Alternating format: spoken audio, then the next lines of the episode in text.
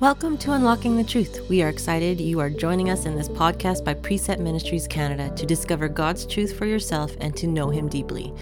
You are listening to the series Follow Me with Mark Sheldrick, where we will look at six characteristics of a true discipleship of Jesus Christ and His call to follow Him. We encourage you to study along with the 40 minute Bible study, Being a Disciple Counting the Real Cost. You can find this 40 minute Bible study on our website. Now, here's Mark Sheldrick in Unlocking the Truth. Hello, everyone. It's Mark Sheldrick here, and this is another episode of Unlocking the Truth podcast. This is a ministry of Precept Ministries in Canada. So thankful for you to be tuning in again this episode.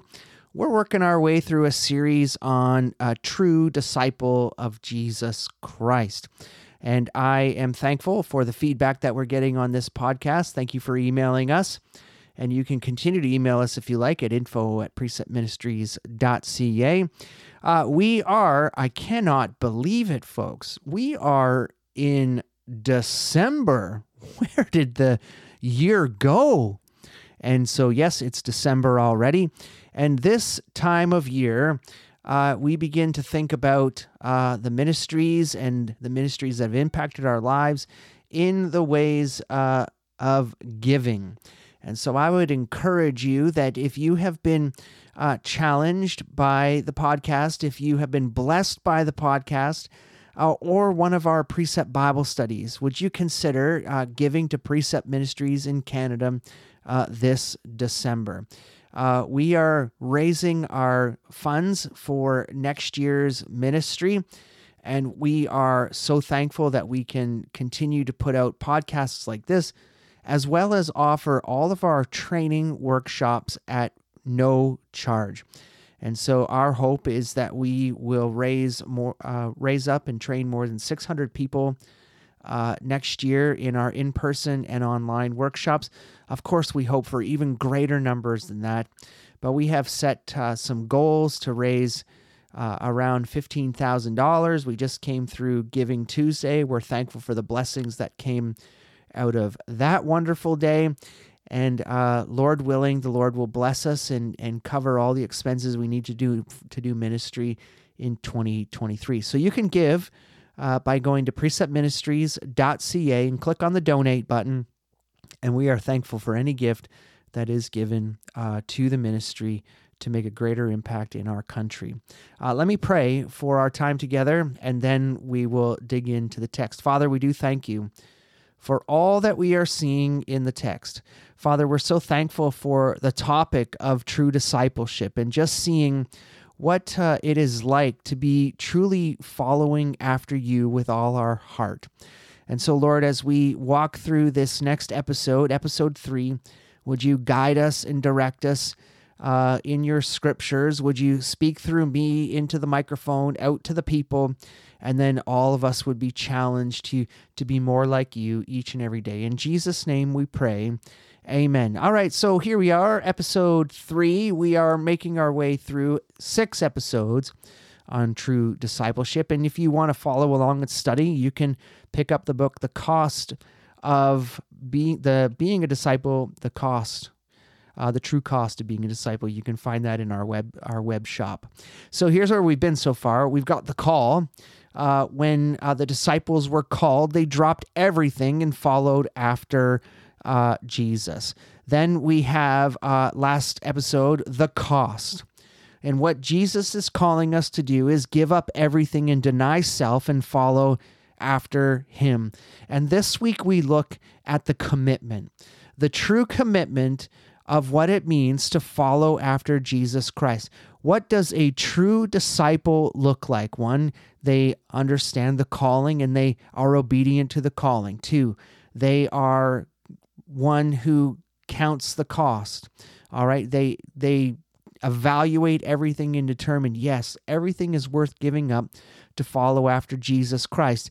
And then the true disciple is one who is going to commit to follow after Jesus and to really hangeth thou in there until the end. This this great call to commit to uh, Jesus. All right, so here's uh, where we're headed in this episode. We're taking a look at Matthew chapter 7. And in Matthew chapter 7, we are going to uh, look at some very familiar passages once again uh, as we walk through the text. So, Matthew chapter 7, verses 13 uh, to 29. You know, we're kind of living in this age right now where commitment uh, is not really something that is really, really discussed. If you think about how uh, commitment is done these days, uh, we'll see that there are people who who really can't commit to things long term. Let me give you a couple of examples. Well, we're seeing that uh, relationships, when it comes to uh, marriage, we see that people often give up their their marriage and their commitment that they've made in marriage for whatever reason. We seem to see in the in the world of the Hollywood people uh, amicable splits. One of the big ones that happened just recently is with Tom Brady and his wife have broken up and uh, no longer together. So, long term commitments will there be a day? Will there be a day in our world where we fail to see something that I saw within my own family, which was absolutely amazing, was a more than uh, about a 65 year uh, wedding anniversary? Will we see 65 year wedding anniversaries in our future? Uh, we're seeing that that commitment is often broken. Here's another one that, that doesn't have to do with marriage, but the cell phone commitment. All right. The, the two year plan and people who are uh, not wanting to hold on to their two year contract because companies like Apple release the bigger and better phone each and every year. And so, how do I get out of this commitment to get the bigger and the better phone. Uh, all of these commitments that are being made uh, are easily trying to be to be broken. So uh, you know, we used to have in the day with my buddies the old the old handshake commitment. But even the old handshake or the old verbal commitment is is broken and it is not kept. But whereas what we're seeing through Jesus' eyes and through God's word, we're seeing that true disciples, they understand everything. They understand the cost, they understand the call, and they understand the commitment. And so we're going to look at this cha- this chapter, uh, Matthew chapter 7 verses 13 to 29. And as uh, one scholar wrote, he said there's three tests to determine whether you are a true Christian coming from Matthew 7. And we're going to look at these three tests together and determine the call and the commitment that there is um, to Jesus as being a true disciple. All right, let me let me dig us into the passage here. Uh, Matthew chapter seven, starting at verse thirteen. Jesus says, and this is the end, before we get there, this is the end of the Sermon on the Mount. So this is the end teaching, uh, which brings about the, you know, the climax of the teaching is right here. And he says in verse 13, enter through the narrow gate. For the gate is wide and the way is broad that leads to destruction. And there are many who enter through it. Uh, for the gate is small and the way is narrow that leads to life, and there are few who find it. All right, so what we want to just pull apart here, and we want to look at just the first test. All right, and so the first test that comes from verses 13 and verse 14 is the test of self denial. All right, so what are we talking about here? That goes back to what we looked at last week. Are we willing to be people who will deny ourselves? You see, what we've come up to at this point is that as we've looked through this study on discipleship, Jesus has really had some heavy teaching on the topic of discipleship. In Matthew chapter 10, verse 38, he says, And he who does not take his cross and follow after me is not worthy of me. In Matthew chapter 16, verse 24, Jesus said to his disciples, If anyone wishes to come after me, he must deny himself and take up his cross and follow me. Uh, John chapter 15, verse 18. If the world hates you, you know that it has hated me before you. And then in act in Matthew chapter 16 verses 1 to 3 he says these things I've spoken to you so that you may be kept from stumbling. They will make you outcasts from the synagogue but an hour is coming for everyone who kills you to think that he is offering service to God. These things they will do because they have not known the father or me. All of this is really heavy teaching. Remember that Jesus told us that we would be scourged and we would be beaten, and some of us would even face death for uh, following after him. And then in last the last episode that we looked at, we looked at the whole counting the cost. Do you really know what it means to follow Jesus? Are you really going to completely deny yourself and follow after Jesus? And so, what Jesus is saying here is really uh, is there two possible ways to enter into heaven? All right, so he's talking about two gates, and, and what is assumed, okay, at this point and to this audience, that there is two ways to enter heaven. All right, so the narrow gate and the wide gate assume that both these gates are at the entrance of the kingdom of God, and these two ways are offered to the people. Uh, the narrow gate. Let's look at the narrow gate first. All right, so the narrow gate is the gate that is entrance of salvation by faith. All right, so uh, everything narrows down that the only way through th- this gate to the entrance of the kingdom of God is through faith in Jesus Christ, in his death, burial, and resurrection. So you have to really make your way to get through this gate at the perfect spot. Now, I've got to go back and I've got to give you an illustration of this. So, back when my daughter was really young, when she was just a young girl learning how to ride a bike, we would take her out on the trails that are around here. And so, on the trails at each 1.6 kilometer section of the trail, there is a gate that you've got to go through. And so, of course, the gate is also one, it is narrow, but it is also wide. So the gate is made for a pedestrian to walk through, or a person to run through, or ride their bike through. And then, of course, there is a wider gate that opens for the truck to be able to go through the gate, check the trail, clean up the trail, and make sure that there's no trees that have fallen down, etc. So my daughter and I, we are having a great time riding our bikes and we come to the gate. And we come and the big wide gate of course is always closed so that nobody can ride their their drive their car through that when it is constantly being used by pedestrians. It's only to be opened when service is to be done to the trail. And you see, every gate, uh, narrow gate on this trail is off to its side. And so as you go through that gate with your bike, you have to be so precise. You've got to be so clear in going through that gate because if you don't go through that gate without you know, that perfect section and that perfect spot and that perfect speed, your bike will hit the cement posts with the handlebars, and then you are in a mess. And so here we are, we are riding. And of course, I've rode this trail way more times than my eight year old daughter at the time. And I make the curve and I get through the trail, no problem at all.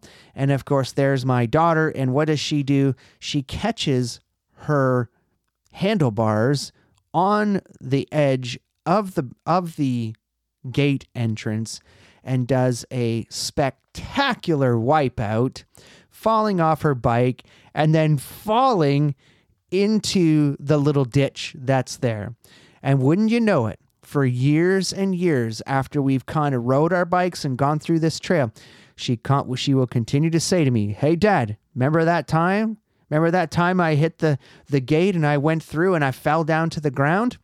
Yeah, my handlebars were just slightly off going through, and I've never done that again. And what Jesus is saying here is he says, it is so precise for you to be able to go through that narrow gate. It is so small, and there's only one way. And that true salvation is through Jesus Christ and Jesus Christ alone. And when you see this, it tells us that as we go through the narrow gate, uh, this is the one that leads to life. Well, you might be saying to yourself, but what about the wide gate? How can there possibly be two wide gates? Well, it's interesting, isn't it, that Paul, when he was writing the book of Romans, and as Paul wrote the book of Romans, he addressed this with the Jewish people about salvation by faith. And what Paul continued to do, and he used Abraham as the example in chapter 4, that it's not by our works or anything that we do that gives us the entrance into heaven, but it is not works that justifies, but it is Christ's blood that brings about justification. And so the the second assumed wide gate entrance is through our works. And so we know that there is nothing absolutely nothing that you and I can do to enter into the kingdom of heaven without being washed in the blood of Jesus Christ. And so that first test of the narrow gate and the wide gate, the wide gate, uh, one scholar gave it the title The wide gate is the gate of self sufficiency, and the narrow gate is the one of self denial. Do you see the difference? It's it's like we pick up from the previous episode and we drop right in here and we keep going back to the very fact that you've got to die to yourself and that is one of the true tests of salvation.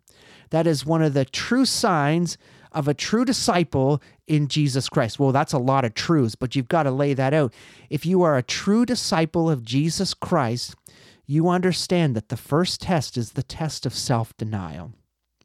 It is that you have left everything behind to follow after Jesus Christ. All right, let's look at the, the next test that comes through. And, and this is uh, verses 15 to 23. And listen to what uh, Jesus says. He says, Beware of false prophets who come to you in sheep's clothing, but inwardly are ravenous wolves. You'll know them by their fruits. Uh, grapes are not gathered from thorn bushes, nor figs from thistles, are they? So every good tree bears good fruit, but the bad tree bears bad fruit. A good tree cannot produce bad fruit, nor can a bad tree produce good fruit. A good tree cannot produce bad fruit, nor can a bad tree produce good fruit. Every tree that does not bear good fruit is cut down and thrown into the fire. So then you will know them by their fruits. Not everyone who says to me, Lord, Lord, I will enter the kingdom of heaven, but he who does the will of my Father who is in heaven will enter. Many will say to me on that day, Lord, Lord, did we not prophesy in your name, and your name cast out demons, and in your name perform many miracles? And then I declare to them, I never knew you. Depart from me, uh, who you who practice lawlessness. All right, so this is this is really uh, interesting, and I, you know, I never picked this up until I began to study this passage again for preparation for this podcast. But you see, in the first test, there's two gates, and in the second test, there's two trees, and so the second test is called the test of the spiritual fruit. It's very interesting that Jesus starts this with a discussion of uh, false prophets who come into uh, your presence in sheep's clothing, but really they're just ravenous wolves. Uh, one scholar uh, said it like this False prophets do not only mean false preachers who proclaim a false gospel, but they're primarily false professors of the faith in Jesus Christ. Their inward nature has not changed. They mer- merely wear the outward guise of the sheep. Uh, do, do, do, you see what's happening here? Um, because this again shows my age, and I can't believe I can't believe in 2022 some of these amazing cartoons from my childhood are banned from the television. You remember the Roadrunner and Wiley Coyote? Well, Wiley Coyote also had a secondary cartoon on the Looney Tunes the Looney Tunes, folks. Bugs Bunny has been canceled, apparently. And so here on the Looney Tunes, there was a cartoon, and it was about a sheepdog and the wily coyote. And the coyote constantly tried to get at the sheep. And if you've ever seen the cartoon, the car you know that the cartoon is that the the sheepdog never was kind of thwarted or you know he he knew that Wiley Coyote was doing things, but in one cartoon, here, Wiley Coyote thought he had it. He thought he had it. And what he thought he had was he put himself in a sheep costume. And so he went out into the group of sheep, trying to disguise himself as a sheep. And he's moving around. And, and just when you think he's going to get a sheep for himself, the dog is standing right there and recognizes that there is a coyote amongst the sheep.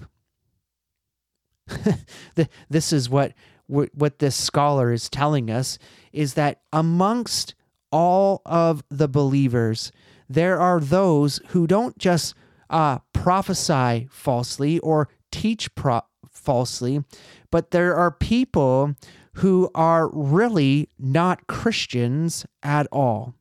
It's their inward nature hasn't changed. They just look like sheep on the outside.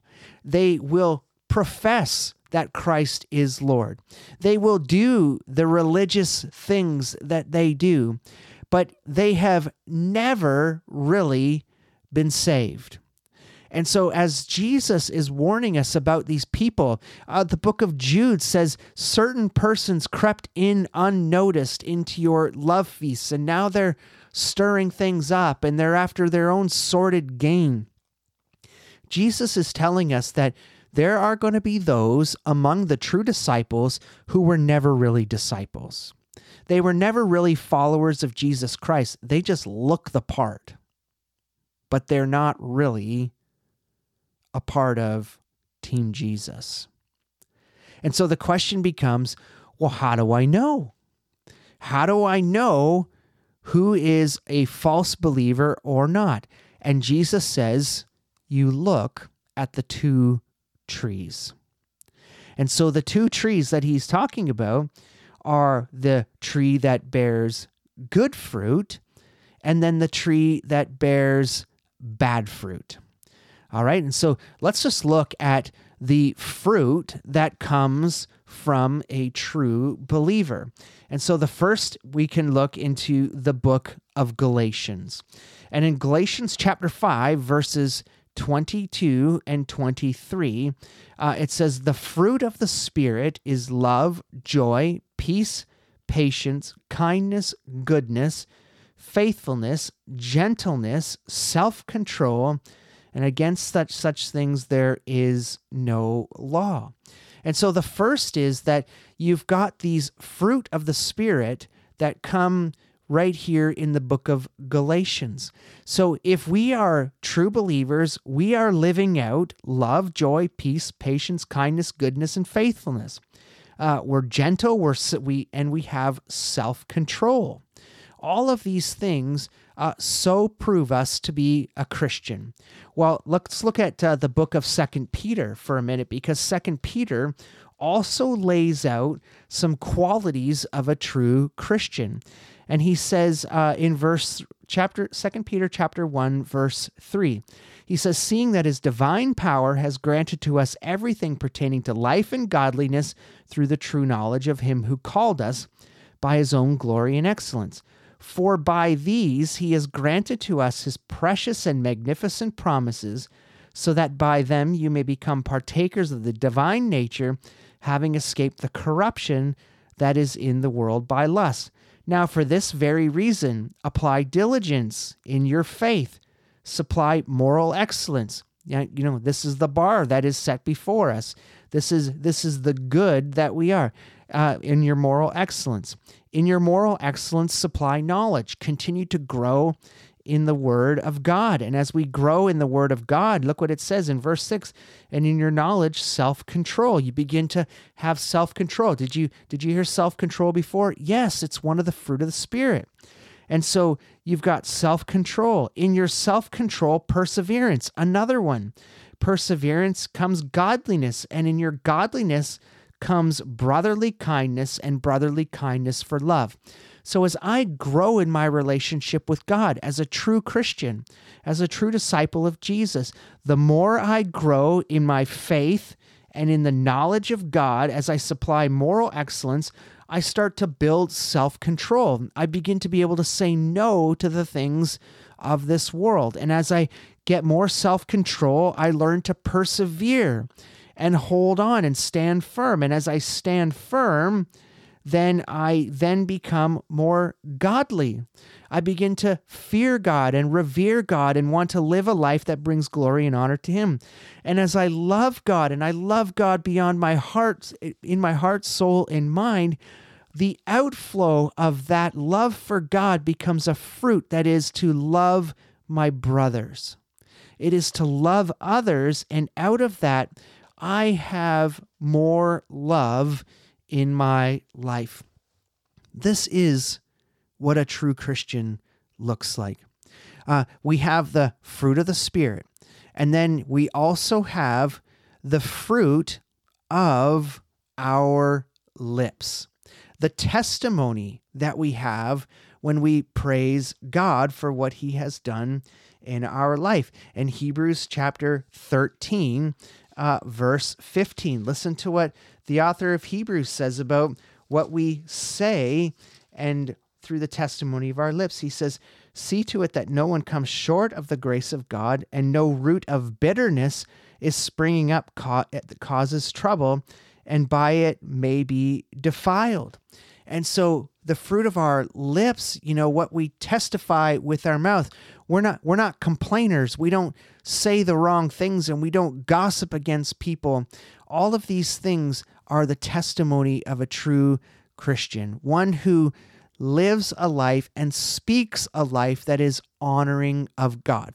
If you want to know more about the tongue, go back and listen to our podcast on the book of James because it is very convicting to see how we, as true Christians uh, and believers of Jesus Christ, are to live our lives and how we are to speak. All right, now let's look at the third fruit that comes from a true Christian, and it is how we live. All right, so it is by our fruit, by our speech, and then by how we live our lives. And so we want to look at the book of Romans and Romans chapter 6, verse 22. Uh, Romans chapter 6, verse 22, and listen to what the text tells us here.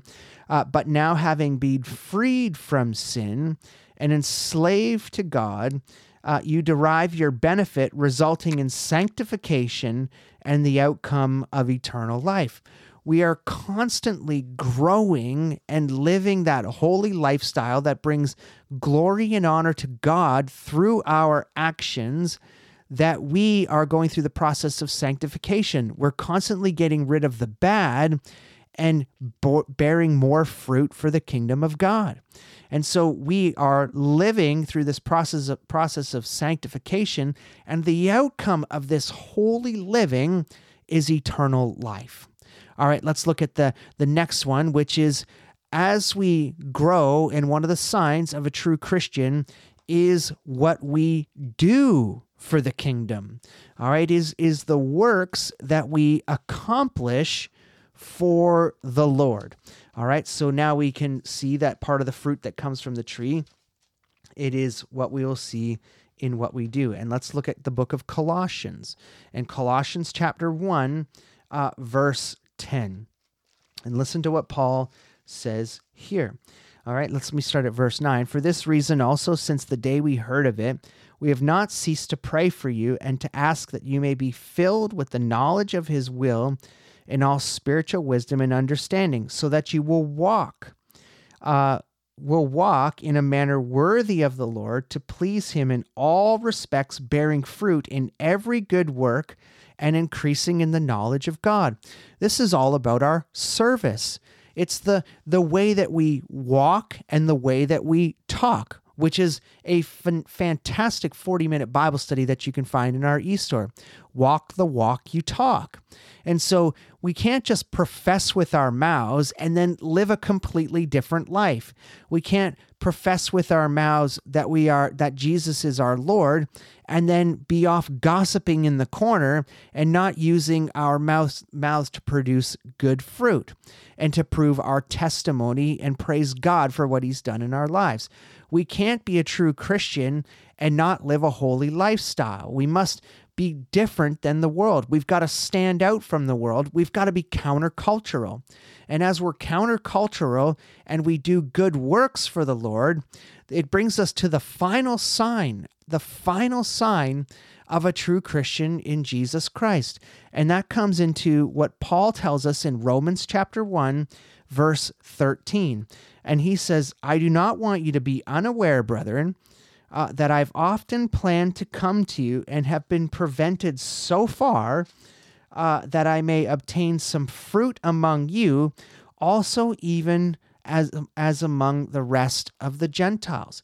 Paul's greatest desire, as he tells us in the book of Romans, was to preach the gospel.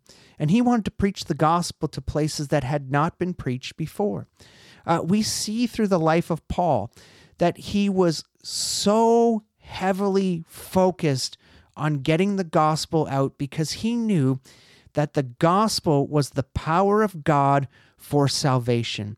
That it was through God's word that lives were being completely transformed by the act that was done on the cross. He saw so many people come to salvation when they believed in the gospel, and this was Paul's mission. And you and I, as professing Christians, as true believers in Jesus Christ, our mission, and we're going to talk about this in the next couple of weeks, that our mission is to populate heaven and plunder hell. Our sole focus is to share the gospel of Jesus Christ with others. And as true Christians, when this becomes our focus, we are going to see fruit that comes out of it. It's going to be coming out of our works and not only what we do for the glory of God, but also in the way we make an impact on others. So, a true Christian is one who's not dressed just in the outer. It is a true transformation.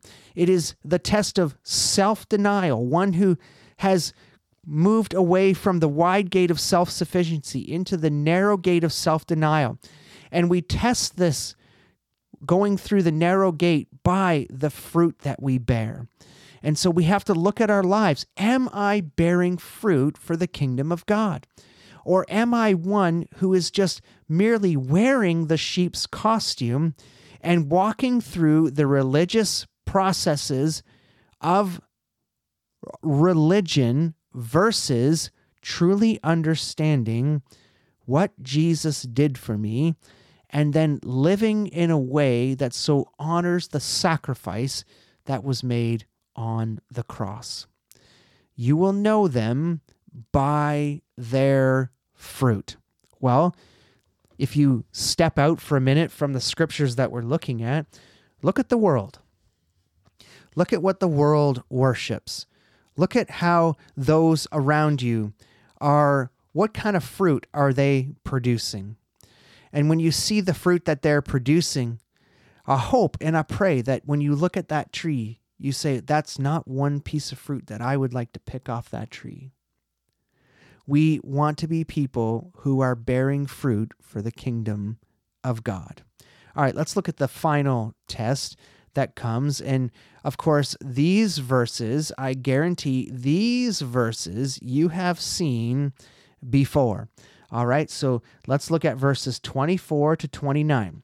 Therefore, everyone who hears these words of mine and acts on them may be compared to a wise man who built his house on the rock. And the rain fell, and the floods came, and the winds blew and slammed against the house, and yet it did not fall, for it had been founded on the rock. Everyone hears who hears these words of mine and does not act on them will be like the foolish man who built his house on the sand. The rain fell, and the floods came, and the winds blew and slammed against that house, and it fell. And great was its fall. Uh, when Jesus had finished these words, uh, the crowds were amazed at his teaching, and he was teaching them as one having authority uh, and not as their scribes. Okay, well, let's just pause here for a moment and, and let's look at the very fact of what we've walked through. And so we, we've walked through the very fact that there are two gates a wide gate and a narrow gate. The wide gate of self sufficiency and the narrow gate of self denial. Then we come through two trees. Uh, two trees, and one tree bears good fruit, and one tree bears bad fruit. And the one that bears good fruit in line with the kingdom of God will have life. And then finally, we come down to two builders and two houses. Uh, one scholar explained it that both houses that are built are identical. All right, so both houses are completely identical, but they're just built in different areas. All right, and so the third test that comes is the test of obedience. All right, so there are two types of houses and two types of builders. And I live in this uh, neighborhood in Ontario, and uh, we are on a street, and across the street from us, in the in another survey, they call it the cookie cutter survey. And the reason they call it the cookie cutter survey is because all of the houses look the same. I remember one time when my wife and I we were traveling in England and I thought, you know, it'd be really great to wake up nice and early in the morning and take a run around London and determine where uh, some of these great places were to look at before uh, my wife would wake up.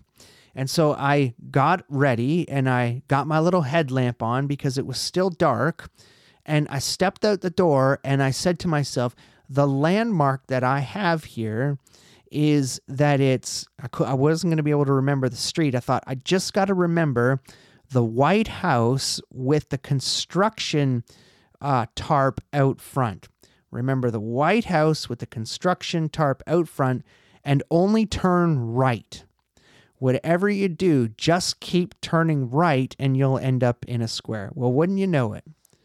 That in that neighborhood, just like my cookie cutter neighborhood, every house looked the same, and there must have been 10 houses under construction with some sort of construction tarp. And this is back when I really didn't have cell phone data for international travel, and I was lost.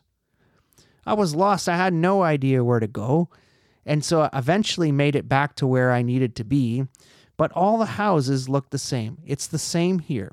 All the houses uh, they look the same. And these two builders, they represent two different men.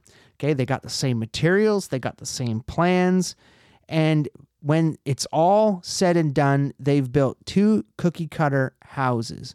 But one house, when the storm comes, that house is basically destroyed.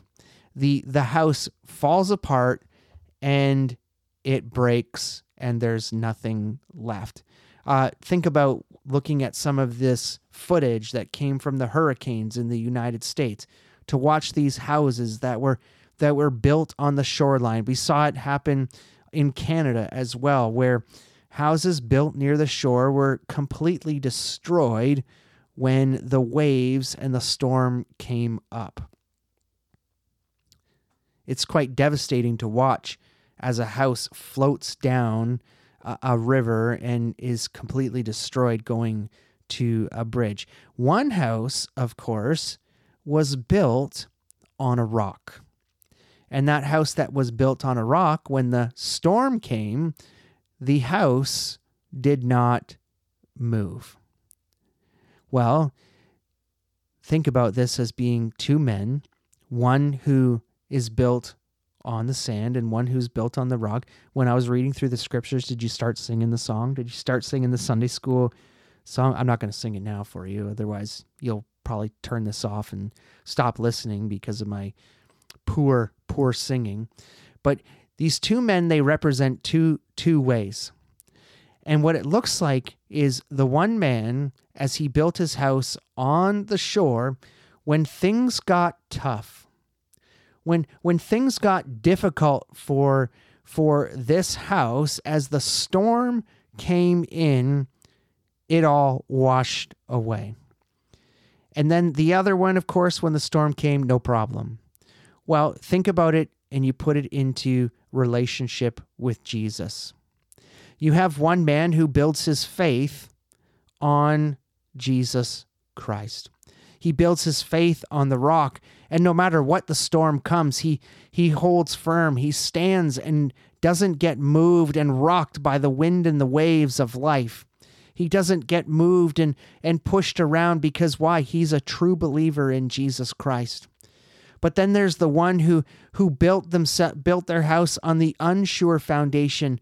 Maybe that's by their works or by whatever they do, but not built on the rock. And when the going gets tough, they walk away from what they believe is their relationship with Jesus Christ.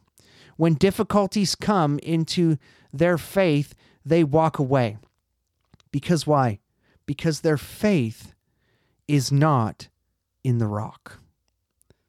Their faith is in some maybe religious act. Their faith is not grounded on God's word and their belief in the resurrection of Jesus Christ. And so a, a child of God is one who is proven that their house, that they're still standing as they come through the storms of life. Uh, James talked about this as being a true Christian is one who's not just a hearer of the word, but a doer of the word. I love what one scholar wrote on this very topic. He says, Go through your Bible and note how many false believers always fall away in the time of testing. The mixed multitude in Israel wanted to go back to Egypt when things became difficult in their journey. Many of the so called Christians in Rome deserted Paul at his time of need. Yet note how the true believers stand regardless of the test. Abraham, Moses, Joshua, David, Isaiah, Jeremiah, Daniel, Peter, Paul, many others proved the reality of their faith by standing through the storm. Why? Because their faith was built on the rock. And so, this test of obedience, it's, it's what we've built our faith on. It's, it's where we stand. You see, if we stand on the ground that is self sufficiency, when we try to go through the gate that is the wide gate, you see, everything comes crumbling to the ground when the storms in life come.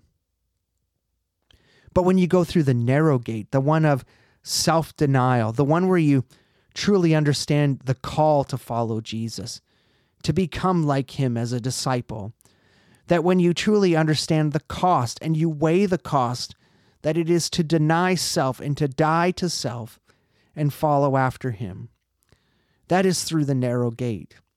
And then when we look at our lives and we do, are we walking through the narrow gate? Are we did we go through the narrow gate? Are we that way?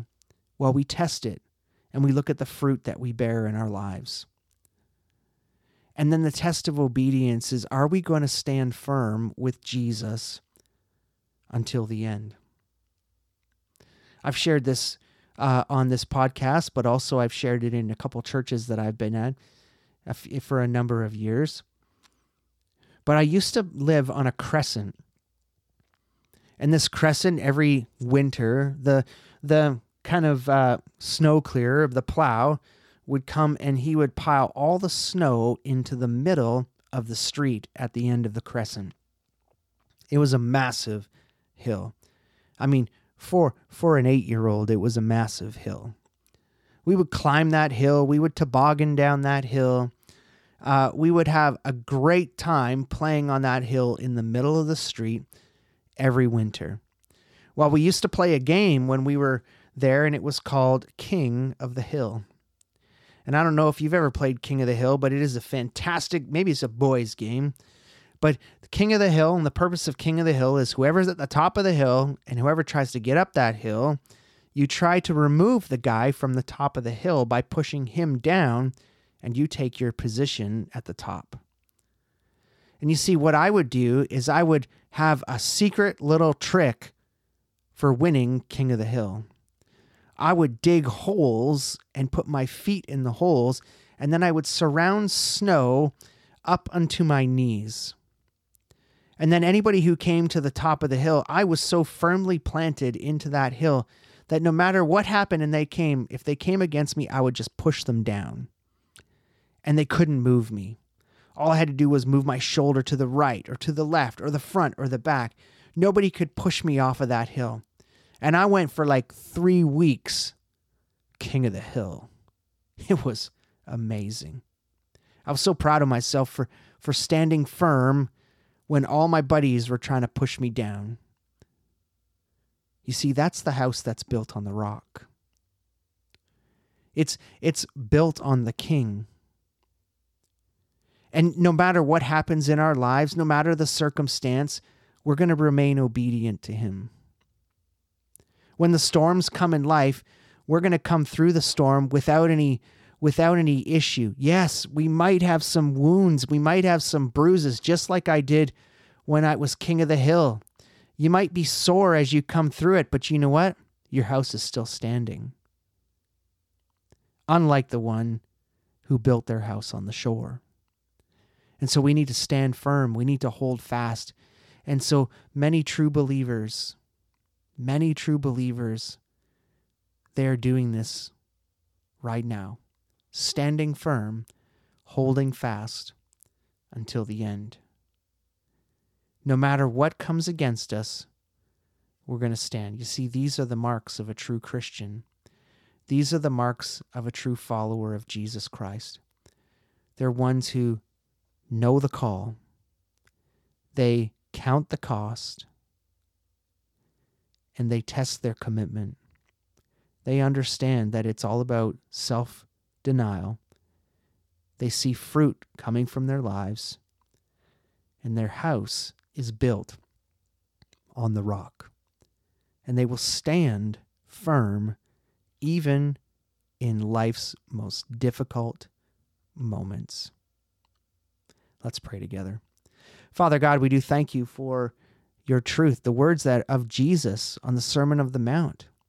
He shows us again and again what it takes to be a follower of you. Lord, help us to be people who live that life of self denial, who do the test of the fruit that we bear. May we be people that glorify and honor you in all that we say and all that we do. And may we make an impact for the kingdom through the way we serve you. Father, we thank you that we have your Son, Jesus Christ, and that through his blood we are saved. That this is the way to eternity through your Son, Jesus Christ. Help us to stand firm. Help us to build that strong house upon the rock. May we stand firm even in the most difficult days that come before us. In Jesus' name we pray. Amen. Thank you, friend, for joining us in today's podcast of Unlocking the Truth, the podcast channel by Precept Ministries Canada. Visit our website, preceptministries.ca, to further your journey in His Word by registering into a Bible study class, a workshop, or leadership training that will give you the tools to know God deeply and live differently.